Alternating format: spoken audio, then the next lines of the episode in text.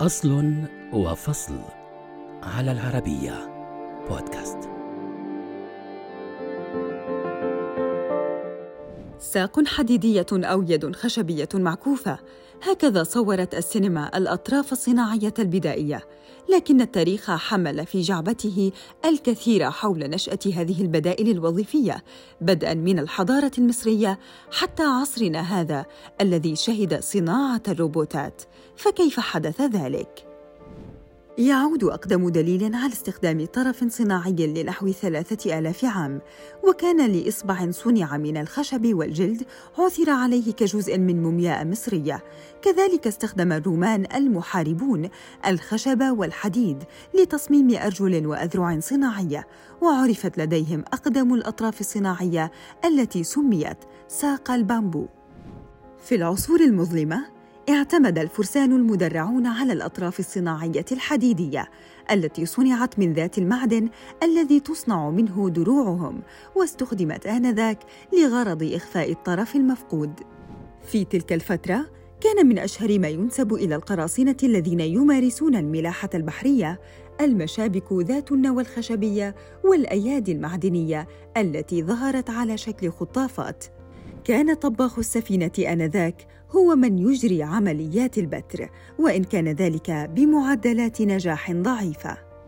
في القرن الخامس عشر الميلادي أصبح الجراح الفرنسي والحلاق العسكري أمبراواز باري أباً لبتر الأطراف والأطراف الصناعية الحديثة حيث ربطها بأحزمة وأدوات تحكم لقفل الركبة.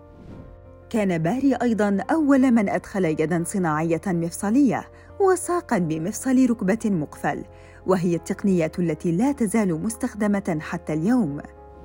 كذلك قدم زميله صانع الأقفال المسمى لورين أيضاً مساهمة مهمة في مجال الأطراف الصناعية باستخدام الجلد والورق والغراء بدلاً من الحديد الثقيل. خلال القرنين السابع عشر والثامن عشر شهدت صناعة الأطراف الصناعية تحسينات متواصلة. من أبرزها الطرف الصناعي الذي طوره الجراح الهولندي بيتر فيردوين بمفاصل متخصصة وأساور جلدية لتحسين الارتباط بالجسم.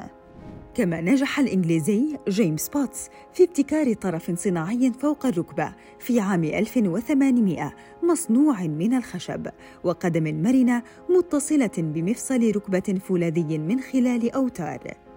هاجر هذا التصميم إلى الولايات المتحدة في عام 1839 واستخدم بشكل رئيسي للتعامل مع المصابين خلال الحرب الأهلية الأمريكية.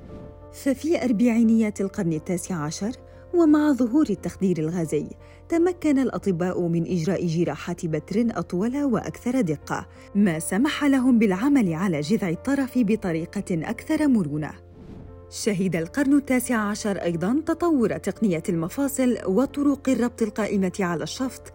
كان من أهمها تطوير ذراع صناعية يمكن التحكم فيها عن طريق الكتف المعاكس باستخدام أحزمة ربط تشبه إلى حد ما طريقة التحكم في الفرامل على الدراجة.